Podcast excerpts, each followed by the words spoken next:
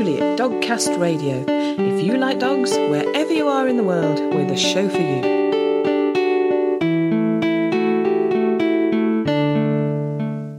Hello, and welcome to episode 258 of Dogcast Radio, which, among other things, celebrates mutts. They're unexpected. You don't know, you know, what genes are going to express. You often don't know who the parents were. My dog is gorgeous, my mutt that I have, and everywhere I go with him, they, people ask me what kind of dog he is, and they're surprised that he's a mutt. Before that, we have someone, three someones, in fact, I'm very excited to introduce, whose videos many of us watched, loved, and shared to each other during and since lockdown. If you're a fan of Olive and Mabel, and who doesn't love those Labradors and the films their human Andrew Cotter makes with them, you're in for a treat. And if you aren't already a fan, prepare to grow to love them and to spend a lot of time watching cute, quirky videos. And once you've seen the film, or videos, you can read the book. Because Andrew has written a book, Dog Days, Life in Lockdown with Olive and Mabel which is a behind the scenes look at his loyal dog companions, Olive and Mabel, from the highs and lows in lockdown and their rise to internet stardom. So without further ado, I am delighted to be talking to Andrew, Olive and Mabel. Hello. Uh, well, you might be talking to them. They're talking at the moment through yeah, it's a it's a visual medium. This, um, uh, but um, unfortunately, it's not because Mabel's just looking straight at me as I stroke her chin. So um, she's communicating through wagging her tail and just staring at me. But that Aww. is how she does most of her communication. Yeah, yeah, very powerful communication. The best mm. communication. Some best say. communication. Olive's just staring at me, saying, "I want stuff." I don't know what that stuff is, but I know I want stuff. Yes, and you have that stuff. Yeah, you have that stuff, and you're not giving me that stuff at the moment, which I find odd, and I'm I'm disappointed by your attitude. Yes, yes. Why would you do that? Mm. So many of us love your videos and your dogs. That's it. you mm. know they're they've become stars now. Let, take us back though to bef- just before well before COVID. Before COVID, what a time that was to be. We didn't appreciate it, did what we? What a time! Those days now. No. I know, I know. I just I didn't appreciate so much that was was a privilege it turns out. But there you go. Yeah. So but your life was very busy and you're commentating on, on sport and, and, and very busy. Then COVID hits, lockdown hits, changed it all. How lucky were you? I mean, did you realize how lucky you were to have the dogs with you? Yeah, well, yes. I mean, I think anyone with dogs was, um, you know, fortunate because they were a sort of crutch throughout all that time because everything was thrown into confusion and chaos, and then what dogs offered is that bit of normality and continuity and you know, it, it, was an awful time for a lot of people in uh, so many ways. So um, Mabel's just pulled the power uh, cord out of the laptop by lying down. So um, we may this this may just uh, uh no, I've got fifty eight percent battery. Just telling Mabel I've got fifty eight percent. Mabel, I've got fifty eight percent battery, so you're fine. What you just did there was fine. Um, yeah, it was. It was. we are. No, it was just it was it was it was an awful time, wasn't it? I mean, yes, well, yeah. the awful times continue in many other ways, but it was a very very strange time. Yeah. In particular, I, I think that and that strangeness is really really unsettling, and so then to have the normality of just being able to talk to your dog, walk your dog, stroke your dog. You know, they just carry on unaware of anything that's going on. And so they present that little bit of normality and continuity in, a, in our lives. And that's what Olive and Mabel did for me. Obviously, you know, I made something else happen with them that was far from normal. But, you know, for the rest of the time, when I wasn't making uh, odd videos with them, they were our dogs, you know, and and and offering all that they do just in that respect. Yeah, yeah. I think they they just saved a lot of people's sanity in a way because, as you say, it was a a mad time and and we'd never known anything like it. And the dogs obviously hadn't got a clue that what was behind it all. They knew we were with them a lot more. And they just, our little mischief just made me smile and just kept me sane so many yeah. ways. Yeah, exactly. Uh, yeah, they're very, very necessary. I think a lot of people found out just how necessary dogs were because in in normal times they just uh, plod along and we love them, and uh, but then they they really uh, stepped up into the role as morale officers, and uh, they didn't know what they were doing or how they were doing it, but they were doing it you know, and then a lot of people decided to get dogs because of uh, because we were locked down, and obviously there um, there's very sort of negative uh, side of that in terms of people not really realizing what they were getting into, and Um, I'm sure people sold dogs who weren't fit to sell dogs, and some people got dogs who weren't really fit to have dogs, which is a shame. But lots of people I know um, began the dog um, owning journey or dog being owned journey during that time, and they love their dogs, and their dogs love them. So um, yeah, dogs dogs ruled. It was when dogs came to power. Absolutely, yeah, the era of the dogs. definitely, definitely. So obviously, you you weren't working. You didn't have that creative outlet. No, so no. When did you realize you were doing sort of play by plays with the, with the dogs? Uh, yeah, I mean, it, it started for just a, a simple reason of boredom, or, it, but but also, you know, as, what I said in the tweet. I was bored, but um, it was we had lots of time in our hands, but also you recognize that everybody was focused on the internet and on social media. Yeah. You know, the numbers, the traffic going through social media at that time was just vast. Um, you know, I'd love to know how many people were logging on to Twitter or, or Facebook or Instagram or whatever it might be during that time compared to now when normal life or semi normal life has returned. You know, that's how we were getting an entertainment. And if you capture this sort of feeling of the moment, the zeitgeist, then by doing something that is absurd and, you know, hey, I've got nothing else to do except for commentate on my dogs, then I mean, I'm overanalyzing it here, but it's it's fairly obvious why it took off. I mean, hopefully it was quite funny as well, the first one, and the you know second one just carry on doing it. But it was just getting picked up and passed around, and you realize that uh, you know videos get passed around, retweeted hundreds of thousands of times, uh, but but they also uh, get passed around in WhatsApp groups and Facebook, which I don't do. Um, but so I, I very quickly realized that they were going out a long, long way into the world, and that so many people were seeing them. Um, it yeah, it was very, very odd indeed, but quite you know good fun as well, in in um, in a in a strange way. And that everything was strange at that Yes. time, but it was just it was quite enjoyable. It was it was keeping my mind occupied at a time when, as you say, I had no work to occupy myself, so um, distracted me from the fact that I was uh, earning no money at the time. yeah, and still had dogs to feed. Um, I mean, Yeah, as you say- exactly. So they didn't. Yeah, they, exactly. It became a very unbalanced um, uh, relationship, whereby usually um, there's um, something coming in to pay for the dog food, but it was just them eating vast quantities and saying, "Where's the next bag of food?" And yeah, Yes, as I, I would. That was very much my experience of uh, lockdown. Where's where's my next bag of food? Give me more. You know? yes, exactly. We were all searching for our next bag of food as freelancers. You know, that's Yes. what we were all uh, looking for. And I, I didn't get a, a bag of food from the government in any furlough scheme, so it was trying to find uh, bags of food another way. We'll just continue this metaphor for as long as we can. Yes. But um, yeah, it was. But it was never started as a, and it was never intended to be any sort of venture or alternative career.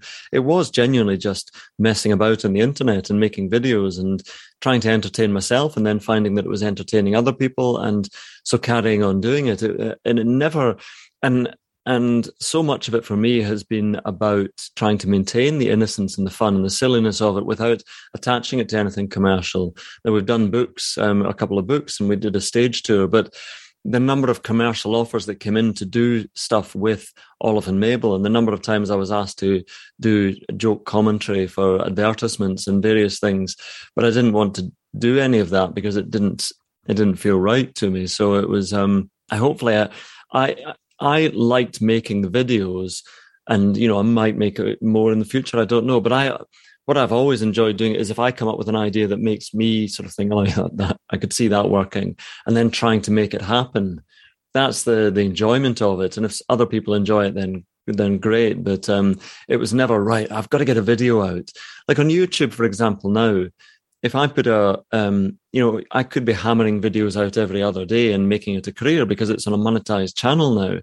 But I won't put out anything that I don't think is is is good enough or you, know there are i think there are about 25 olive and mabel videos but every one of them i you know and especially the ones that have taken a bit of creativity and quite a bit of production you know i've put a lot of effort into Mm, them mm. and i didn't want to just do a video every day which is just oh here are olive and mabel say hello girls yeah oh we're going to go down to the shops today and um and that'll be nice, won't it? And then run out of uh, things to say and then just log off. So I think some people might actually quite like that. But, um, but you know, I wanted to make them little uh, productions and actually something that had a sort of quality to them.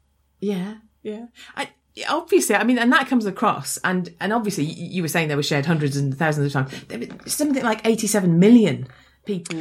Yeah, I, I, did. I did. I, did uh, add up. Um, I had to add up all the views for um, somebody wanted it for. If you add up all the views on Instagram, Twitter, and uh, and YouTube, then it's getting close to 100 million now. Wow. So it's uh, mm-hmm. yeah, it's very it's it's. I mean, obviously, it it it fades away a little bit because it was it was very much of its moment. And when people talk to me now, they say, "Oh, your dogs in lockdown were just fantastic," because that is the key time for. Yeah. That's when most people saw them. But then I put out a video where Mabel was having a strange dream about being in a sort of US style detective show um, back in May. And, you know, lots of people say, oh, I hadn't seen that one. But then it has had a million views on Twitter. So there is still, if you do something that's good enough, hopefully there's still an appetite for it. But um, if you haven't seen that one, check it out. Hey, check it out, kids. definitely, definitely.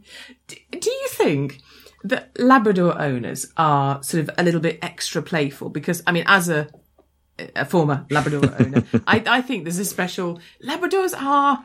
I think they're wonderful, but they're very in your face, loving, want some attention. Let's do something. Dogs, you know, they're not sort of a dog. You're not. You are. A, you have to be a dog person. You can't just be someone who happens to have a dog with a Labrador. Yeah, yeah. I, I think Labradors are the I don't know. I would say maybe the Labradors, people who get Labradors, I don't know. We can't generalize on it. I I am not. I mean, Labradors to me are the the most optimistic, happy dogs in the world. Um, so maybe people who get Labradors, and well, certainly in my case, it's because they are the yin to my yang. They are the the optimist to my sort of pessimistic outlook yes. on the on the world. So I need them. I need that jollity that Labradors bring. Um, although Olive sometimes, I mean, she's a very, very happy dog, but sometimes she can be a little bit judgmental about the world as well. So, um, I, I, you know, I don't want uh, an animal that's uh, going to be as morose as I am. So, um, yeah, I think I need a little bit of Labrador in my life. yeah, yeah, I think so. I, I totally agree with you, and and you can't, you can't help but smile with a Labrador. I, I do love. I'm very biased towards Labradors. How mm. do you think? How do you think the girls have coped with the attention uh, I think they've they've uh, they've enjoyed it. They certainly enjoyed it when we were uh, doing our stage tour, and actually we did a book festival just the other day in, in mm. Wigtown Book Festival, and there were you know 400, 450 people there, and they just wander around, um, getting clapped on the back and generally. I think they think that this is perfectly normal, that they should get all this acclaim just for being good dogs, just for wandering around.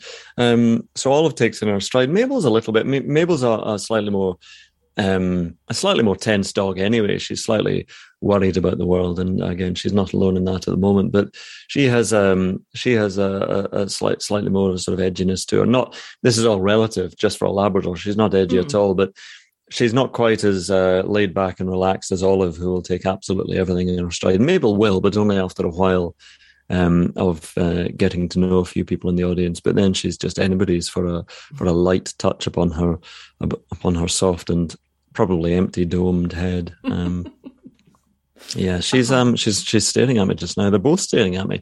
I don't know what they think is going. Well, I do know what they think is going to happen. This is usually the time where I would take them up up the lane just for a little stroll of an evening, and uh, it's gonna it's gonna happen in the dark tonight because because uh, we're having our chat. So you'll just have to wait. So, oh, do apologise to them for. Yeah, I've apologised on your behalf. Thank you. oh, bless them. Yeah, I do. I my my Labrador buddy was um, uh, an education dog for for the Blue Cross and went to Crufts on the Blue Cross stand, and he was great for that because he would just meet people and if it was a group of people he'd just sort of snake around them and if it was one person he'd lie down and have his tummy tickled but then mm. i hmm. think he thought he was there to meet every single person at crufts not just the ones who came to the stand so getting back to the press room could be a bit of a challenge because he'd yes. still be on you know yes I'm, I'm i'm taking a video of my dog staring at me as as we chat here so um because it really is quite intense. I just I feel under a lot of pressure here. so um, Mabel's got her small squeaky Christmas pudding, which you can see in the video, and um, I've got my microphone, and Olive's just got a look of um, I don't know a look of there's a look of desire for something. Well, uh, what? What do you want? When I say that, you cock your head. I don't know what's going on there. What do you want? Oh, something, something good. anyway, so yes, there we are. That's That's 40 seconds of video. You're standing up now. You mean business. hmm Okay, Excellent. there we are. I'm going to stop this video now and continue the chat. Yeah. Well, you see, th- they're, I think they're aware. This is, this channel isn't just about people. This is about dogs. This is the, the crux of the matter. We're here for the dogs, you know? And that's- yeah, I think we're all here for the dogs, aren't we? We're Yes. all, that. Absolutely. Absolutely. all of you are drooling slightly. What's going on there? anyway, sorry. I'm just. Oh, bless them. Yeah. Oh, it's, I, it, they're, they're being very, very good there. Do you, do Yeah, they are, but they're they're being quite impatient at the moment. I don't know what they think is going to happen here, but um, Oh. it will happen. It will go out. Don't worry. Just just calm down. Just wait a while. Because they can't see any other person here. They just see me sitting on my own Of talking. course, yes. I mean, they're going. What? I mean, um, our uh, our human assistant, one of them has finally just got tipped over the edge. He's just sitting in a corner of a room talking to himself. Dad's lost it. Oh dear, Hmm. yes. oh dear. Do you, sorry, saying that, uh, saying dad. Do you do you refer to yourself as dad? No, no, Okay, no, okay. never. I didn't leap in there and say no, No. but um, no, no, absolutely not. No, I realised you'd said human assistant, and I said went to dad. Human assistant, yeah, went to dad. Neither are they my fur babies in any way. So, Yeah. um, well, you do have, I think, when you don't have children and you do have dogs, you do have sort of, you do project some of your otherwise parental feelings onto them in terms of protective, uh, you know, just you feel Mm. very protective towards them. And, uh, but, um, I mean, I don't hope for, uh, you know, that they're going to perform well at school and go to a good university. I don't. And certainly in Mabel's, um, Mabel's case, I've probably got no hope of that anyway. I think Olive could probably get into, I don't know, the University of East Anglia or something. Yeah, I'd say So- one, one of the lesser ones. well, that's a Sorry. good. That's actually a good university. Oh, is it? I'm sorry. Listening in well, Norfolk. I no, no, I'm. I'm apologise. I, do I don't know. I. I, uh, I don't know if it is or not. I think it is actually. I think it is good.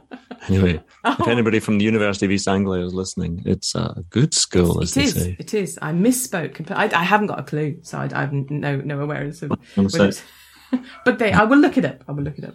Um, do you have a favourite um, Oh, play-by-play that you've Sorry, filmed? Uh, uh, uh, one of the dogs is just microphone cable Oh, now as well and taking it out. You can see me again. yes, you can hear me again. now. yeah, I can. I can. Sorry, what was the Okay, question? sorry. Okay, we go. Okay. Um, do you have a favourite play-by-play that you filmed with them? I thought about say, do you have a favourite dog? That Oh, question does get asked. Does Um, it? Oh, I would yeah. never ask that. No, I don't. I don't have a favourite of either of them. They are just they're both different, but Yeah. um, love them both beyond compare. Uh, favorite video uh, of the commentary ones. Yes. Yeah. Um, yeah, I'd, um, I'm gonna I'm gonna be controversial here and say Hmm. that um, the commentary ones were never my favorite videos. My Hmm. favorite ones were, were when I stopped doing the commentary and moved into doing doing little um, you know, uh, sketches with them almost. You know, that that change happened when I made the Zoom meeting one with them, and then sort of That's very good. you know, it moved on from from there into you know the online dating one. I enjoyed. I enjoyed the perfume parody one. Um, um, I really enjoyed making the the the recent one where Mabel's having a dream. Um, uh, but that one took a long, long time to make, and that was the most heavy production. Although one I'd made, which was a sort of mini mockumentary behind the scenes, that that took quite a bit of work as well. But uh, they were more difficult to make than the comment. The commentaries were, dare I say, it, quite quite easy to do because it happened and you commentate on it, and that's and that's it. Um, and I understand why people loved those ones at the time, but to me, they they weren't the more enjoyable ones to to do. The, the much more enjoyable ones were the ones where I come up with an idea, you know, where a, you know Olive and Mabel are building flat pack furniture, or or you know it's Halloween, or you know doing the online dating, or whatever it might be, playing poker, joining a home gym, all that stuff.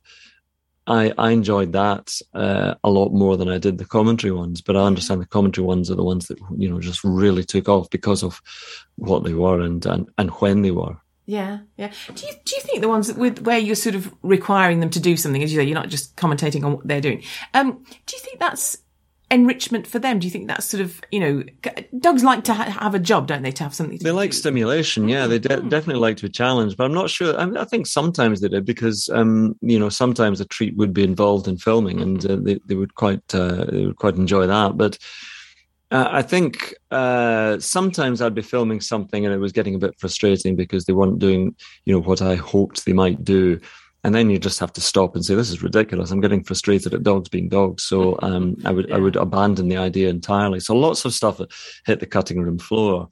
Um, but if they were enjoying, I mean, for example, in that recent one that I'm talking about, oh, actually, one other one which I really enjoyed was when we were up in the mountains. Obviously, that was uh, was very enjoyable. But um, when we were making that recent one, uh, with you know I was and I was and I was filming Mabel you know with a police badge around her neck and she was galloping through the streets of various cities actually it was filmed in you know she was enjoying herself because I'd be telling her to stay and then you know then run to me and you know she enjoyed that. So yeah as long as they're happy I would hate to yeah. I would never have put them in a situation where they were feeling stressed about the filming um, of what we're doing. Um, and when I was asked to do you know, quite early on asked to make them into bigger productions.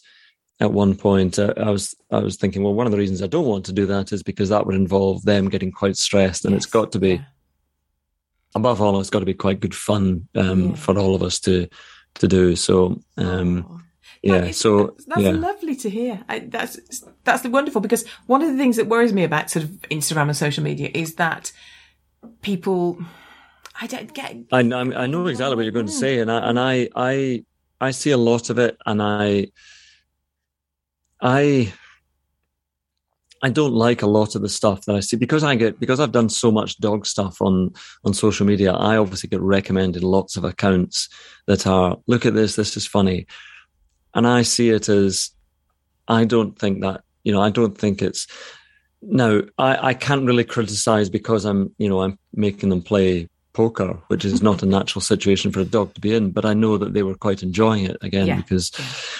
But I, I, I see quite a lot of it that dogs are there and they have their own accounts and it's there purely for it's just the dogs they've almost been bought for entertainment mm. and it's dressed up or put in a situation where if a dog's enjoying themselves then that's entirely different but sometimes it's a, a, more than contrived situation but also a contrived situation where i think the dog is not necessarily um, not necessarily happy about uh, about things. And uh, yeah, sometimes I see accounts that I don't. Um, you know, I think mm. this is more for the owner's benefit than from the dog for the dog's benefit. Yeah.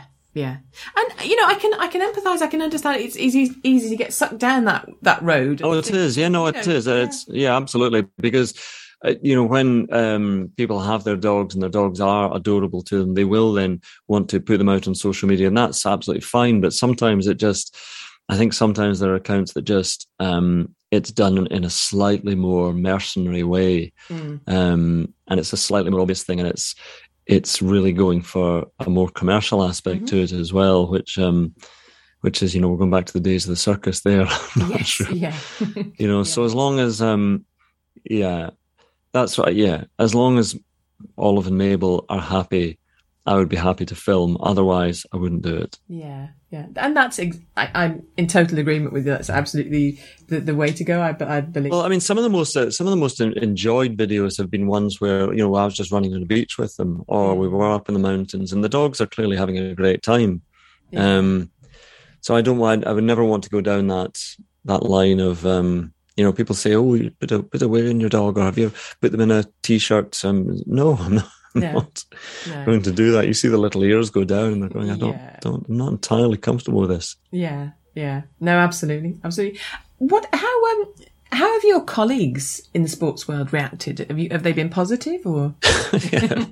yeah, pretty positive. I mean, that obviously they think it's quite strange, but they've always thought I was quite strange anyway and now they just they just make barking noises when I approach, and I'm just the dog guy. But no, I've always. I mean, I mean, I'm still. There's so much sports broadcasting has come back, and I'm still the person who broadcasts in sport. And I think, you know, they they got a little bit um, tired of my dog status. Not in, not in a negative way. Just yeah, yeah, yeah done the the dog thing. I get it. So let's go back and we need to do this uh, this rugby commentary. So concentrate, Andrew, rather than sort of uh, thinking about dog videos. So um, no, I think I think a lot of them enjoyed it as well. Um, mm. You know, during during a strange time. So um, yes, everyone's been absolutely fine with it. Just, but that's what I am now, the dog man. there are worse things to be. well, far worse things to be. I'm quite happy with that. Yeah, yeah, yeah. Absolutely. Yeah, don't want to be. You don't want to be considered the mad old dog man. The dog man's fine. yeah. Here's the mad old dog man who owns um, seventeen 17 Shetland sheepdogs. oh gosh, you'd have your hands, your hands full there. Yes. You mentioned sort of the pandemic puppies, you know, the, the way that everybody needed a dog suddenly and, and it was, you know, it got to a, a level of exploitation uh, in, for, for some, for some dogs. Um, yeah. How did Olive and Mabel come into your life? Uh, well, Olive came first, four years ahead of Mabel, and um, she came because we had moved out of London and we had uh, a bit more time. My partner Caroline went um, part time with her job, so we had time. We had a bit more space. We had. It was just. It was. You know, I wouldn't. I didn't want to have. We couldn't have had a dog in London, and I'm not sure I would have wanted to have a dog in London anyway. I mean, lots of dogs have lovely lives in London, of course, but um, you know, I just feel that um, you know, walking a dog in the countryside is just a little bit more enjoyable for them or on the beach, and so that that was it. It was just um, down to um, do research on a good Labrador breeder, get your hip scores and your elbow scores um, assessed, and uh, and we went down to a breeder in Devon. They both came from the same breeder, so hmm. um, yeah, Olive first, and then uh, as I said, Mabel four years later. Excellent, excellent. That's lovely that you mentioned the health health tests. Brilliant. Hmm. Perfect. You're saying all the right things. yeah, no, was, well, it's one thing about Labradors. They're generally quite healthy, quite a healthy breed, but they do have can get some you know, hip dysplasia, some elbow problems. So um, they, they've both got pretty good scores on that count. Yeah, yeah. And as with a lot of uh, popular breeds, you know, the demand is there, so the supply become you know becomes established but yeah you need to make sure you're buying from you know if you're going to buy you buy from a, a, a reputable breeder yeah, for the love I, of the dogs and I, and if you rescue it's got to be a rescue that's doing it for the love of the dog i know exactly it's uh, it, it is it is difficult there is a minefield there because, because you know prices of dogs went up so much, and I think they've pretty much stayed yeah. uh, so high that, that then the horrible situation of puppy farming becomes a an issue where people are just trying to make money without any care for um, the dogs involved, and there might be all sorts of genetic problems, but it's just, you know, that's just humans messing up the animal world again, unfortunately. And, you know, now you have to pay quite a lot as well for, for dogs. I mean, um, again, they're still staring at me, but I hope they don't mind me saying that Olive was, you know, 600 pounds and Mabel was 750. Uh, Mabel tells Olive about that quite a bit, but you know that sounds like a lot of money, but it's nothing compared to what you pay for a, no. a pedigree dog these days. I mean, Labradors I think are slightly cheaper than, but some breeds you know paying two thousand pounds. Mm. Mm. Yeah, it's uh, it's um yeah, and when money becomes involved, when the money becomes good, then obviously slightly devious and corrupt people are going to get involved, and um yeah, it, all sorts of issues. And then, as you say, uh, having a, a uh, getting a rescue dog, you've got to go into it with eyes wide open that there are going to be, there may well be some issues. Um, but if you're patient enough, I can think of nothing more rewarding than actually rescuing a, a dog from a, a life that might have involved mistreatment or um, just rescuing a dog from a shelter and giving a dog a good home. So, yeah, it's a wonderful thing to do. It's sad that the situation is there that creates the need for that, but it is a, a wonderful thing to do. Yeah, yeah, absolutely, it is. Yeah. Um. Hopefully, the world is moving on from from lockdowns and and, and... yeah, we're moving on to different things now, different challenges in the world. We've moved on from lockdown to nuclear war. So, yes. um, there we are. Can we go yeah. back to lockdown, please? exactly. yeah. Pros and cons. Yes, uh, yes, we live in. There's a, I think it's a um, there's a curse, isn't there? Maybe may you live Chinese, in an ancient mm. Chinese curse. Yeah, yeah. may you live in interesting times. Yeah, and uh, we certainly in, do. We don't want interesting times. I want very dull times, please. Yes, yes please. A spice of interest occasionally, but mm. generally quite stable and dull times would yes. suit me very, very yes. nicely. Some precedented. We want yeah. some precedented times, please. Yes. Yeah, same exactly. old, same old.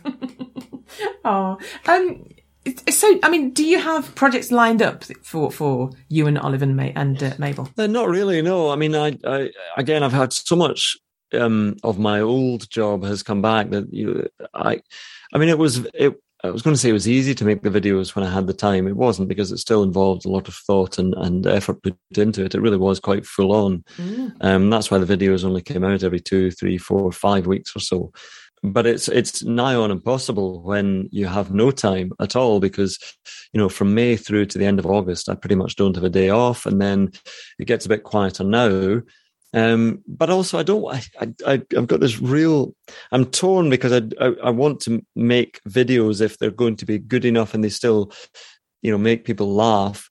But I don't want to be the guy who's seen to be. Oh, he's still doing that dog thing, Andrew. Oh God. I mean, you know, it's you don't want to be seen to be dragging something out beyond its um, beyond its shelf life and beyond when people really still want to see it as long as I, I, know that people still do at the moment. So if I come up with a good idea, then I'll do something. But I'm also aware that it it I I would love if the videos were very, very simple to do and they took no time at all. And a couple of them, um, you know, were very simple. The cat, the perfume parody ad, the um, mm, canine, uh, that was that was very simple because I just went and filmed on the beach in slow motion.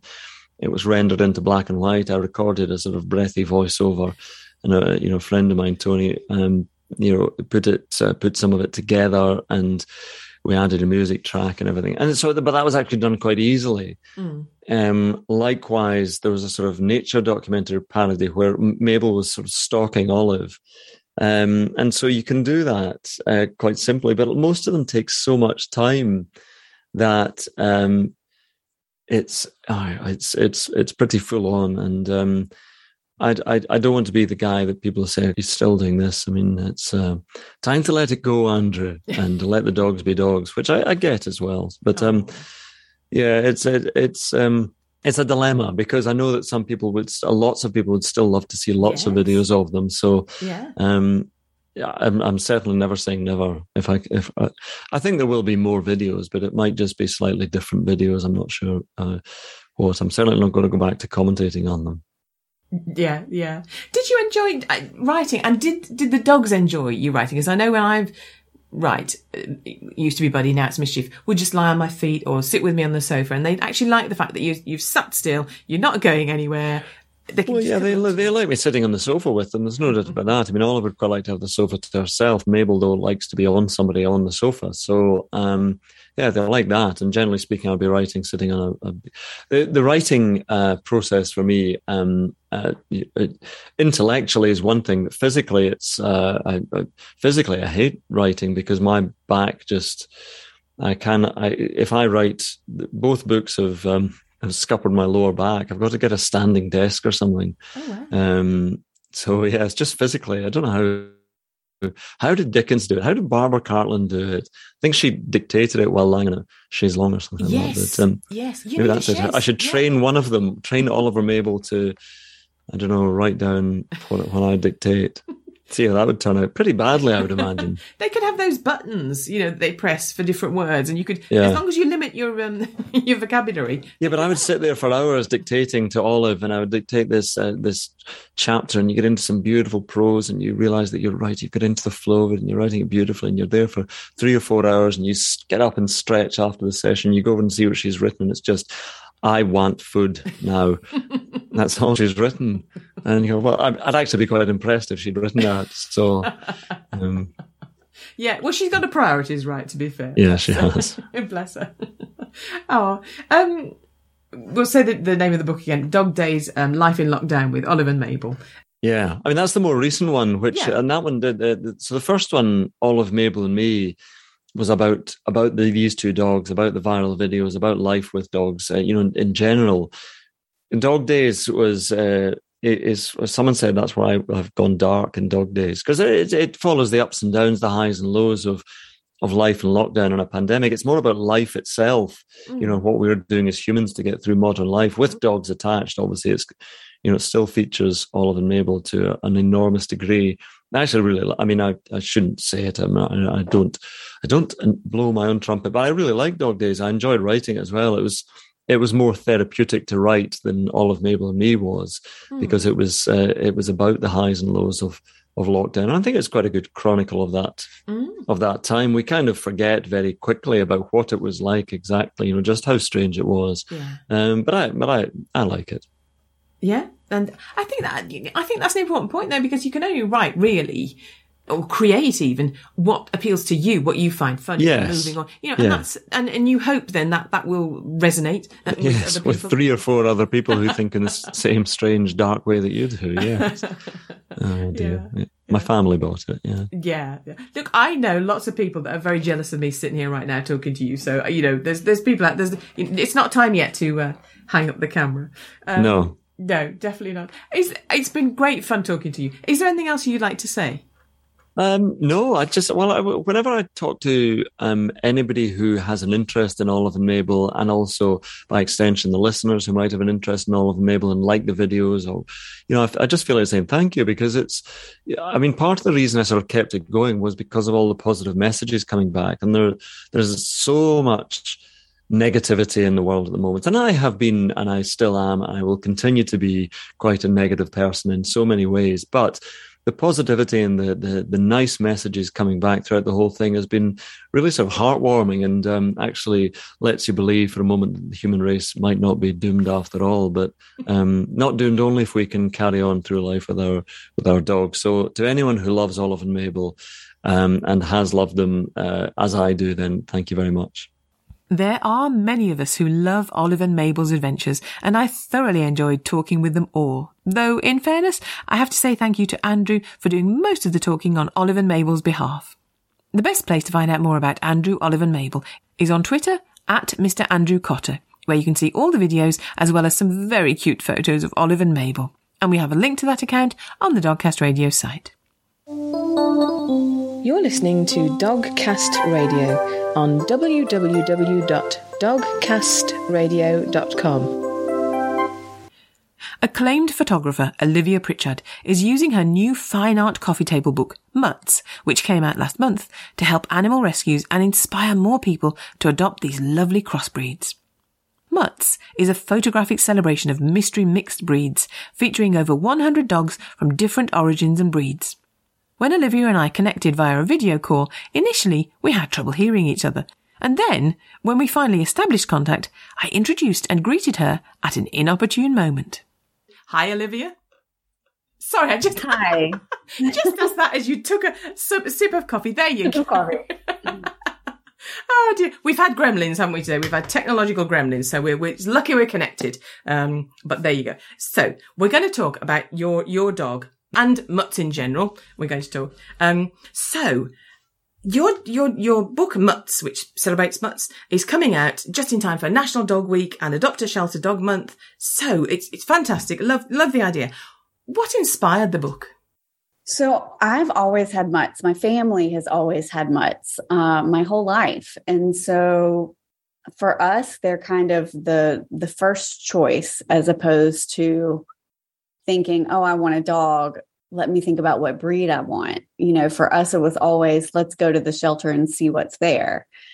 And so when I did some research and saw there are some beautiful portrait photography books of dogs out there, but they are either mixed with purebred and mutts, and the mutt just made it in because it was really striking, or they're only purebred dogs there was nothing celebrating mutts for what they are mm. um, and only mutts. And so I thought that that was where I could kind of add to this existing body of work that's out there, um, specifically tied to mystery mixed breed dogs. Yeah, yeah. And I mean, you get beautiful dogs who are very, very mixed, you know, genetically. Absolutely. Yeah. And the thing is, they're kind of unique, many of them, aren't you? Because you couldn't go and get mm-hmm. another one like that. It's just you, right. Yeah.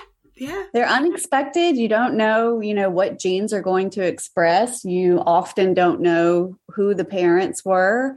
And um, my dog is gorgeous, my mutt that I have, yeah. and is really, really striking. Everywhere I go with him, they, people ask me what kind of dog he is, and they're surprised that he's a mutt. And I'm like, you can get literally any kind of dog you want yeah. from a shelter. Oh, so what does your dog look like? So he has kind of he's laying down at the end of the hallway, but he's kind of an old man now, so he doesn't listen to anything um, that I say unless he feels like it. So he looks like a Saint Bernard retriever German Shepherd kind of mix. Oh, he's a beautiful. really big boy, and um, he's got like a white streak down his nose with black mask on either side and then his coat is kind of a reddish golden color and he's got that kind of slope to his back hindquarters and tail that german shepherds have um, but he's got the big blockiness of a of a really big dog like a Saint Bernard or something like that. So he's he's really really interesting and unique. Yeah, yeah. Oh, he sounds gorgeous. Oh, I bet he's lovely to to if he likes cuddle. You know, he's lovely to He's not like a super snuggler. Yeah. It's more like a cat, like it's on his terms. yes. Um, but he's very lovely to hang out on the sofa with because Yeah. he will just lay around for as long as you want to. Lovely. He sounds wonderful. Um, and I know as well. I he- he- I think he knows that I'm talking about him Oh, because he bless came him. up the hallway. yes, did you want me? Do you know, I wave to dogs. I also put my thumb up to dogs because with our dogs, we say, um, you know, good dog, and we do a thumb up as well. oh, huh. Uh, it started with Buddy because um, very early on, Buddy was only three or four, and um, uh, Stanley Coren actually said to me, use use uh, signals, hand signals with your dog Mhm. because in Mhm. case they go deaf. And I just thought, and it broke my heart to think if he went deaf and I could never say good dog again. And so that was it. That was the thing that made me think, yeah, okay, so we did good dog was our first signal. And I find myself putting my thumb up to strange dogs who, to, for whom that signal Like has they know. no, yes. You, you idiot. They don't know that. It's got no context for them. but I mean, well, you know. It's a reflex now. yes, it is. Yeah, yeah. Um, so, and, um, your, your sister's dog is in the book, isn't she? So tell me about her. She is, and so is Jasper. They both Yeah. are in the book. Um, her dog Rue. They were actually adopted on the same day because I went to the shelter with her. She was wanting to get a black dog because black dogs are so often overlooked in shelters. yeah. So she went to the shelter to get Rue, and I saw Jasper, and he was just so beautiful and striking and huge. I've always loved a giant dog. And he um, was close to the euthanasia list um, because there's just so many unwanted pets in the United States. I don't know how bad it is in the UK, but it's really bad here Yeah. yeah. Oh. and so um so i took him home and he you know not even really knowing am i going to keep him or find another home for him i just couldn't imagine him being put down uh, he was only 10 months at the time but really really big and lanky he was already like 85 pounds which is i guess like 40 kilos somewhere around there and really underweight because he'd been on the street for a long time before he'd gotten picked up and so nobody was going to adopt him. It was the middle of the recession. I mean, you know, big dogs are expensive, yeah. um, just in terms of food and medication. And so I took him and he he's my soulmate dog. Like it was just meant to be. Yeah, yeah. I mean, on top of all that, 10 months is a tough time, or it can be a tough time. It's of adolescence. From what you've said, he was on the streets, but many dogs find themselves in shell. Maybe that's why he was on the streets. Many dogs find themselves in shelters at a time, don't they? maybe at, before when he was picked up i think a family had been feeding them feeding him in their backyard kind of for a few days and was like look he's not leaving and we can't keep doing this and so that's how he got um, brought into the shelter but I think also, you know, he probably was a super cute little puppy and then just got enormous. Yeah. And 10 months, you know, when I got him, he really, the only sort of thing that screamed puppy about him was that he would lose his mind over squirrels. he just, he was so good. He, he has always wanted to please. And, you know, he, he legitimately is grateful that he has this life and that that I rescued him. And so he's always wanted to please. He's always been so good, but it was the squirrels that just he just couldn't he couldn't get past it. Now he just like glances at them because he's 11. Yeah. But when I first got him, that was the only thing. He very immediately learned um, to be house trained. He immediately was crate trained. Everything was very easy with him. And I credit a lot of that. You know, he would kind of run around and stuff. I remember one time kind of like yelling at him to stop banging into stuff. And my mom was like, Don't yell at him. Imagine how hard it would be to be a puppy trapped in that giant body. And I was like, Okay, that's a that's a fair point. You know, I mean, talk about gangly teenager. He really, really was. So I really feel like I didn't get that tough puppy stage where they're chewing on everything and they're you know not listening to you and they're going to the bathroom in the house we kind of sailed through that uh, which i really think a lot of it was that he was so devoted and so wanted to please Yeah, yeah. Oh, that's lovely to hear that because sometimes when you adopt a dog, I think that's that's quite important to say that when you, I mean, when you have a puppy, but when you, when you adopt an older dog, sometimes it's not plain sailing. Sometimes it is, and sometimes you know it, it's not not necessarily that they're they're a nasty dog. I don't mean that, but just because they may have had difficult experiences and because they've been in kennels for a while and all those things, sometimes it's going to take them a while to settle in and and and become their their true self kind of. Jasper actually bit me on the first day that I had him home. Yeah. And I mean, he is an enormous, he's now um, 50 kilos, 55 kilos. And so I had a pug also at the time mm-hmm. who was a gift. And um, I had him for years before I got Jasper. And he wasn't really necessarily upset that there was another dog in the house, but he did he jumped on my lap the first morning mm. and and Jasper lunged and I stuck my arm out in the in between them. Mm. And so he bit me. It didn't it may, maybe drew a little bit of blood um, but he realized what he was doing enough to pull back really quickly and then he immediately retreated to the corner. So he knew that he made a mistake. Yes. And um, so what we did to manage that behavior was at the time i had housemates and so I asked them to feed him for a while and wanted them to like occasionally walk him around the block or something so that his resources were spread yeah. And he wasn't seeing everything as coming from me and that he needed to compete with Gus, my pug, for these resources. And so that calmed him down. And it was a while because, you know, pugs are are kind of um they're exceptionally food driven. Yeah. And so it was identify. Time, right. Me too. it was a long time before I could feed them together without like really close supervision. Um, but eventually Gus learned that Jasper's food bowl was off limits. And Jasper learned that he could snarl at Gus. He didn't have to like immediately lash out. Gus also was really dramatic. So anytime there was an altercation, he would scream bloody murder. and uh, it's just very, very pug like. And so Jasper very quickly like fit in, but it, it was a little bit of a rocky start and something to work through. And I think a lot of people would have immediately returned him. And yes. maybe if I'd had a kid or something at the time, I would have been nervous. But for me, it was just, oh, okay, I know exactly what was the motivation for this yes. behavior. I know it's not aggression because he immediately retreated.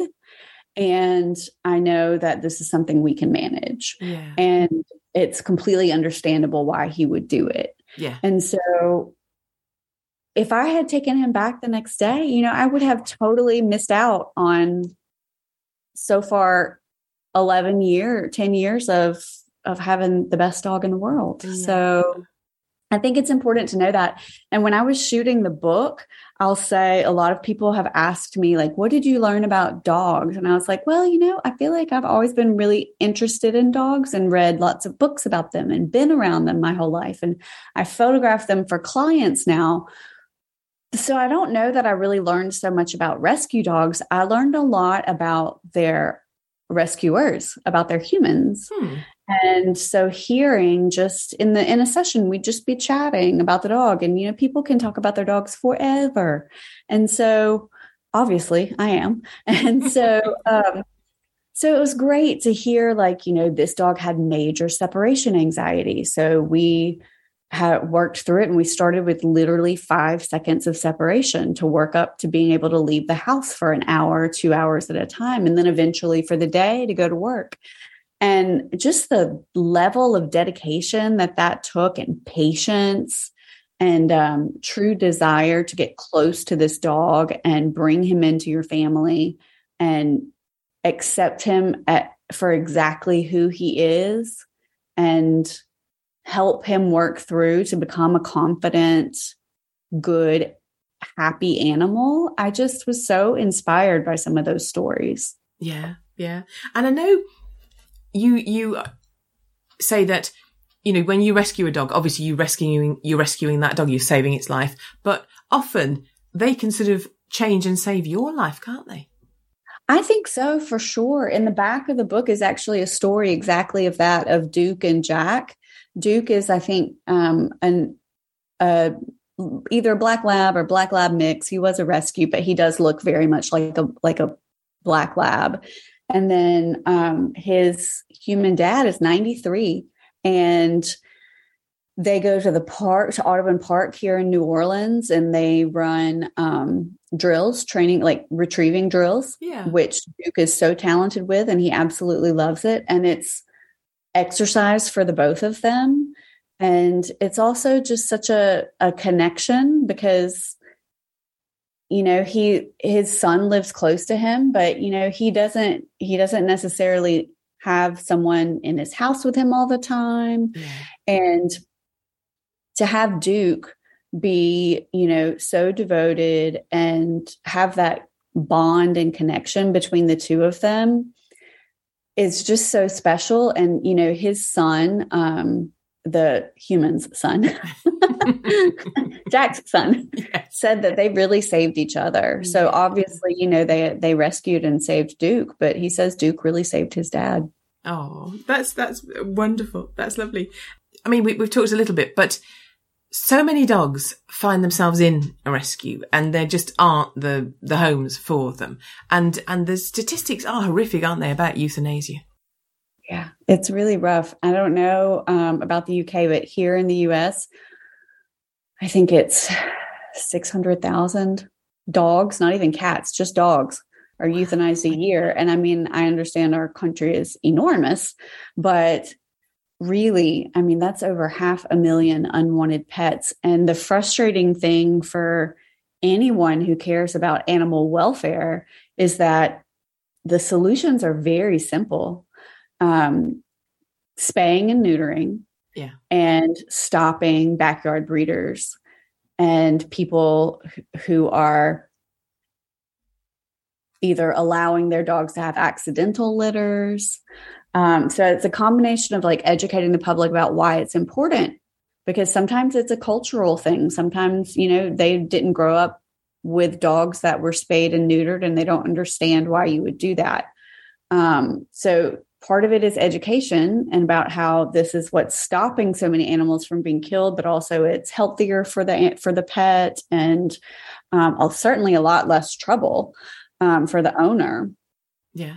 But then also st- like putting laws into place and then enforcing them to keep people who are not approved breeders from breeding. So I think there should be an incredibly strict and expensive process to go through to be able to breed an animal. There should be regular inspections of facilities. There should be regular inspections of the quality of the dogs being bred because I do believe that breeding to a standard is a beautiful thing. I think that I love to watch dog shows. I think that breeds are incredible. But I think that there needs to be so much more oversight. Yeah. And in the United States, where it's extremely, you know, the states are going to decide that, and most of the states are not going to insert themselves into that debate. It's just really frustrating because that's what is leading to this proliferation of pit bulls in the South and you know terrier mixes because somebody's like oh it's a ter- i had so many terrier mixes apply to be in the book and because they're just running around they're Yeah. just accidentally getting pregnant Yeah. and um, it's such a it's such an easy solution if we could just get there Yeah, yeah, I absolutely agree. And I think good breeders, you know, I've said this before, good breeders, we need them, you know, but we, Mm-hmm. to me, a good breeder breeds for the love of the dog, for the love of the Exactly. breed, not for the love of the money, you know? you're not going to get rich doing it if No. you're doing it with the dog's welfare in mind because Absolutely. the dog's welfare is very expensive Yes.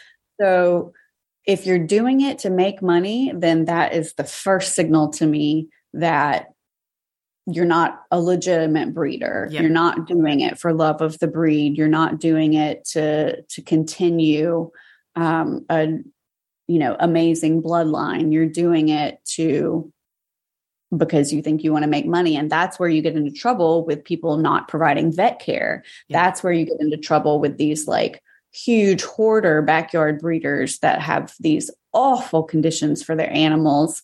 And every time there's like a bust of one of these places, that's like a hundred animals that all of a sudden need to be placed and they're not socialized and they've been in a tiny cage their whole lives. It's infuriating because there's often no consequences for the person that Yeah. did that. Yeah, yeah, no, absolutely. It's um, it's not on, and we do. If you know, I think the thing is, there's breeders and there's greeders, and you know, it's the That's breeders. a beautiful way to put it. Yeah, yeah. It's it's the, the love of money. I think in many many fields, not just in, in dog breeding, but if the love of money. If that outweighs the love of the the dream, if you like, um, Mhm. you you get problems, and it's it's awful. And it's the dogs who pay every time. Exactly. Yeah, yeah. Tell me about Butters. Oh, Butters. Gosh, I love that dog. I swear, every time I look at her picture, I'm just like, oh, if she had come in as a foster, I think I would have taken her home that day, and my husband would have been furious. But she was a pit mix, and we love pit mixes in our house, so he would have he would have gotten on board. um, but she something about her eyes and her spirit. You know, it's not often that I connect with a dog with the feeling that I have for Jasper, where it's like just this cosmic connection, you know? And with her, I felt like I had that immediately. She had this tiny little scrawny body and this giant head, and they were slowly trying to put weight back on her because she was she was found, you know, on the streets and she was incredibly skinny. And a vet tech at the vet that the Good Samaritan dropped her off at ended up adopting her. And so that's great because she's getting really good care from a professional. They're slowly putting weight back on her, but she's still very small. Like her frame is just tiny. And something about that combo of this tiny body with this big blocky head, and then her eyes just look like they're just looking into your soul. And she was so calm and quiet and just patient. And she was a really, really special dog and a special session. And I just really wanted to take her home. Oh, it is strange, isn't it? How you, just like you do with some people, you connect with some people. Mhm. I think that Yeah. you, some dogs you just connect with. And I love all dogs, don't get me wrong, but just occasionally you, meet, you meet one and you go, oh, I could take you home. Yeah, this is a special dog Yeah. for me. Yeah, Yeah. it's the same because obviously I love every dog that came into the studio for the Yeah. book. Obviously, I loved working with every dog. There were some really funny ones, some really adorable ones, some really like just crazy looking dogs, some very sweet and smart and impressive dogs. But it was Butters who was the one that I was like, oh, I really want to take this dog home. Yeah. Oh, it's a good job, really. if They all appeal, you know, different dogs appeal to us because I always think mm-hmm. there's a there's a dog for everybody. Whatever you want to do, whether you want a jogging Yeah. companion, you want to sit on the sofa, Exactly. yeah, you want to spend your days, Exactly. you know, doing their hair. there's a dog for you. Exactly. yeah, yeah. I know you you sort of you want to raise money for for shelters, don't you, as well? Yeah. So um, initially, to help fund the book, we did a Kickstarter campaign. Hmm. And so part of that, those donations went to three of the local um, rescues and shelters that were really great and supportive about the book. You know, um, initially I reached out to a lot of them with the for- online form for people to apply to put their dog in the book. And because I wanted to get as much variety as I could. And so some of them didn't respond at all. Some of them were great and they were like, oh, we love this project. And they sent it out to all of their dog owners. And so sent me some really amazing dogs. Or if I saw a new dog like on their Instagram that came in and I was like, oh, I don't have a dog that looks like that in the book. Can can their foster bring her to me for for a picture? And so they were just really responsive. And that was um, Take Paws, Animal Rescue New Orleans, and then the Louisiana SPCA, which is the Society for Prevention of Cruelty to Animals. And so um, those are the three that we donated to from some of the Kickstarter donations. And then each event that I do, each author signing or author event, I'm trying to also bring in if the the bookshop or or the venue is open to it to bring in some puppies or dogs available for adoption so we can kind of have a little adoption event What a simultaneously. great idea. it's really fun and you know i mean who who doesn't want to like look at puppies Yeah. you know? And um and and sweet sweet dogs. And so uh, we did one already which was really fun. And we have a bunch coming up as the book is close to being released and um, through the holiday season. And so it's really nice because um, one of the rescues is actually throwing a book launch party. They've got some of their like vendors and partners in the city to donate, you know, space and drinks. And so I'm donating whatever books are sold at that event, at that signing event. I'm donating a portion of those proceeds to that shelter. So there are just a lot of ways that or a lot of creative ways, I guess is a good way to unexpected and creative ways that you can tie in. So, you know, hopefully we're helping them with money, but hopefully we're also, you know, getting some exposure for the animals that are up for adoption and and hopefully finding some forever homes at the same time. Yeah. Oh, wonderful, wonderful. I love it. That that sounds great. It's really really great. And and you've you've mentioned already you, you you're passionate about sort of the spay and neuter message, um, Mm-hmm. And that is a really really important message. How how you know what are your thoughts on getting that across to more people then? Well, you know, I think a great solution that I've read a few articles about different places in the US that have tried it are mobile spay and neuter clinics, like mobile vans, Hmm. where they're spaying and neutering. You know, they've set up the interior of the van to be an OR and they're spaying and neutering in communities. So I think a lot of it is is access and uh, people not necessarily wanting to spend money on that surgery. So if we can get mobile vans or at least mobile situations where we can go into communities that maybe wouldn't necessarily be spaying and neutering their pets, I think meeting people where they are is a really, really good approach. Um, I did some volunteering at the Cheetah Conservation Fund in Namibia, Hmm. and uh, one of their their issues also is um, unwanted pets, and you know, stray dogs, and rabies is also an issue there. So um, the vet at the at the CCF actually had a program where she was going into communities, and for a day she would do animal vaccination, she would do pet vaccinations. Um, so it's like a mobile vaccination clinic, but then also um, that spaying and neutering. So I think if if we can get because there's so many unvaccinated animals wandering around as well, and that's where we get parvo and all these other issues. So I think if we could make it um, free or at least really, really cost not so cost prohibitive Mm. for people, and then also um, meeting people where they are, making it not something that they have to take off work for or that they have to, you know, necessarily load like find a vehicle and load their pet in the car and go to a vet and make an appointment you know a lot of that is is a lot for for some people um so i think that's that would be a really really good start to solving the problem Yeah, yeah.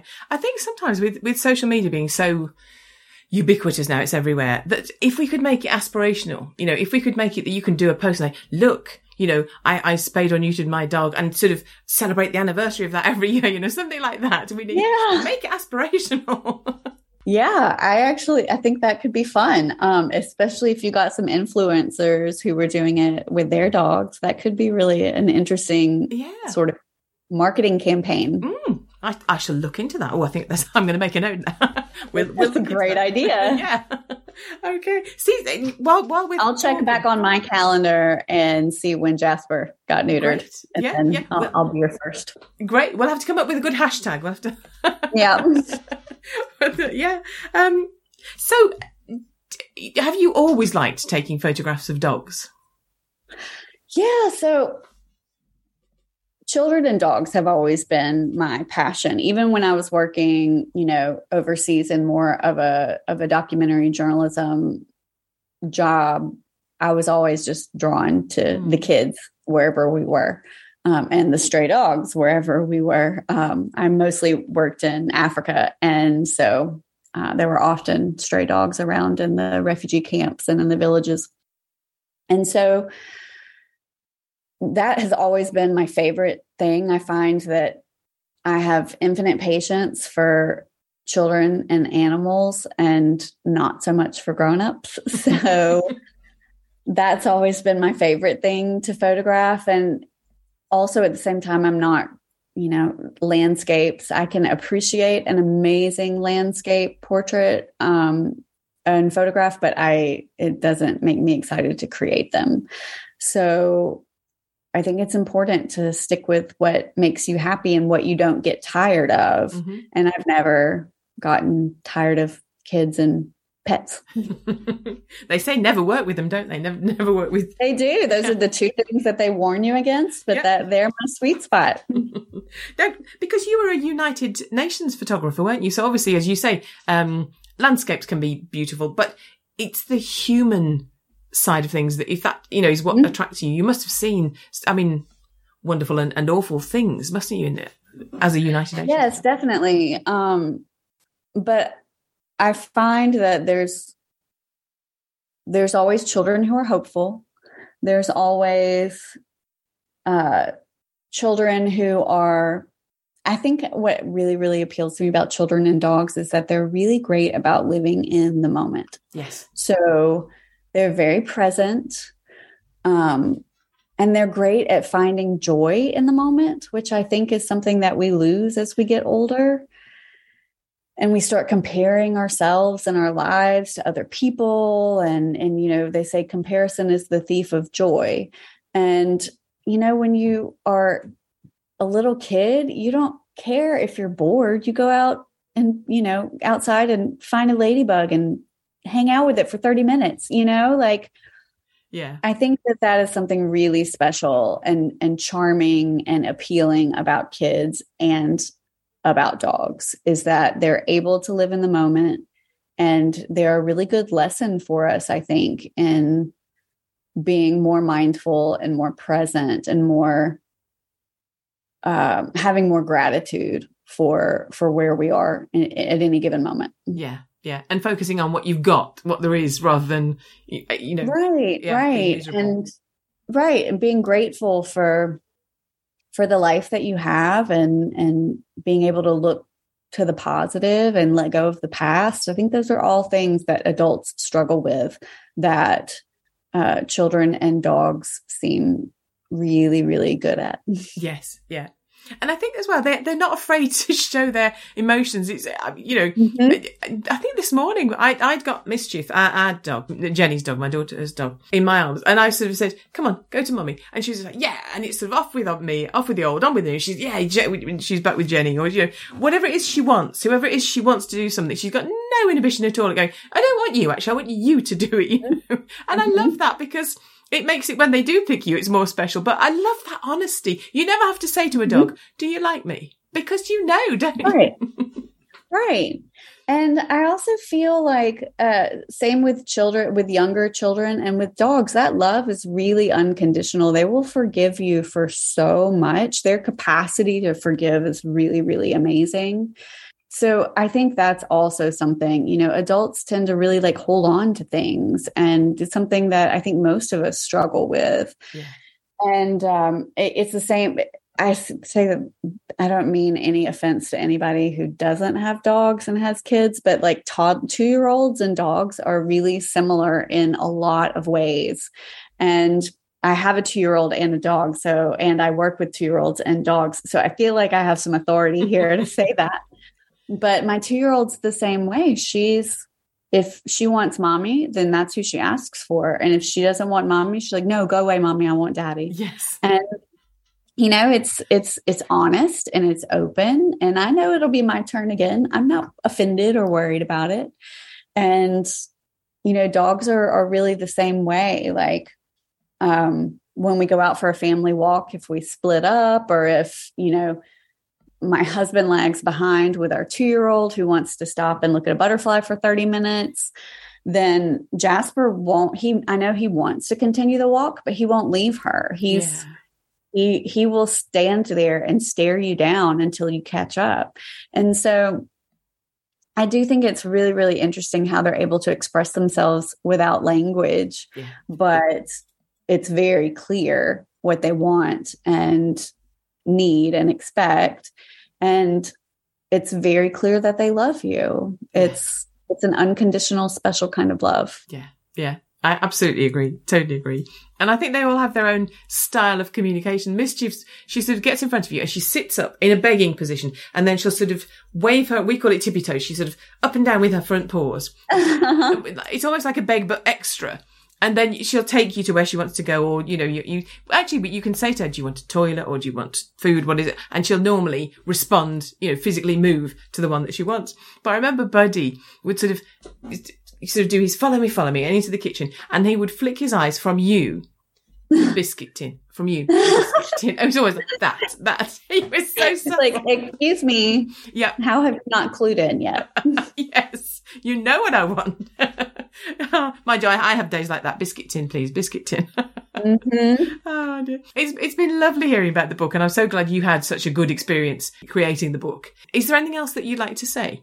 Well, uh, the book will be available September 20th um, in the UK. I know you can order it from Amazon. I imagine also some of the other bigger retailers like bookshop.org, which supports local bookstores, and um, Barnes and Noble. All of those places will have it available for purchase on September 20th. And it's such a joyful book. Like, if you can make it through and not smile, I'll buy it back from you. it is a joyful, happy, funny book, and it's a great gift for the holidays or a birthday or a housewarming. But it's also a great gift for somebody who needs a pick me up because I think, you know, as we all have become, the dialogue has opened up about mental illness and and anxiety and awareness. This is really a, a great lift me up gift for somebody who um, who needs a little bit of cheer in their lives. So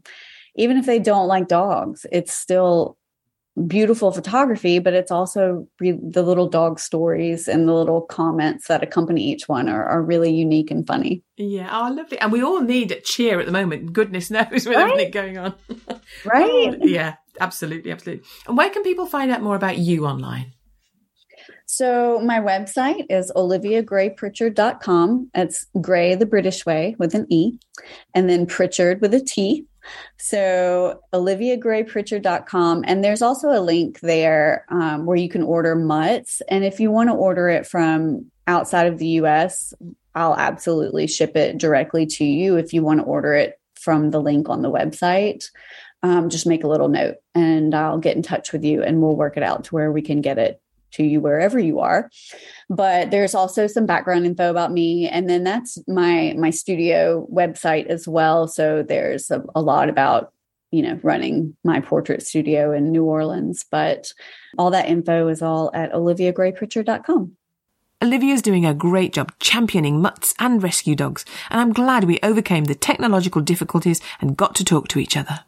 We have a link to oliviagraypritchard.com at dogcastradio.com. And if you have an interesting mixed breed dog, send us a photo and tell us about them and we'll share them with everyone else. There's a news story I really want to share with you about a real life Fox and the Hound story. Lola, a one year old rescue beagle from Stockport, UK, who had only been in her new home for a few weeks, was frightened by a loud noise and ran off. After some sightings, feeding stations were set up to attract Lola with CCTV set up to monitor them. The cameras did capture footage of Lola, but they also filmed a fox she had made friends with and who actually guarded her while she slept. Lola was caught and is now happily back at home, and the fox? Well, we can only imagine what adventures they're up to and hope they're safe and happy, but it just shows that friendship can develop between the most unlikely people. And yes, I did just refer to a dog and a fox as people. And if you've got a problem with that, well, I imagine you wouldn't still be listening at this point if you had a problem with that. and this point is almost all there is. So until next time, look after yourselves and your dogs. Thanks for listening to Dogcast Radio, available from www.dogcastradio.com. That's D O G C A S T radio.com. If you'd like to get in touch with us, and wherever you are in the world, we'd love to hear from you. You can do so in a variety of ways. You can contact us on Skype with the ident Dogcast Radio. That's all one word, Dogcast Radio. By email, you can contact me on julie at dogcastradio.com. When contacting us by email, if you have the facilities, please record your questions or comments and send them to us as an audio file. That way we can include them directly in our programme. We can accept most formats, for example WAV, MP3. All these methods of contacting us can be found on our website, which is www.dogcastradio.com. And as ever, the final word goes to Jenny. In the spirit of reduce, reuse, recycle, here's a joke we've used before. Why did the dog sleep on the chandelier? He was a light sleeper.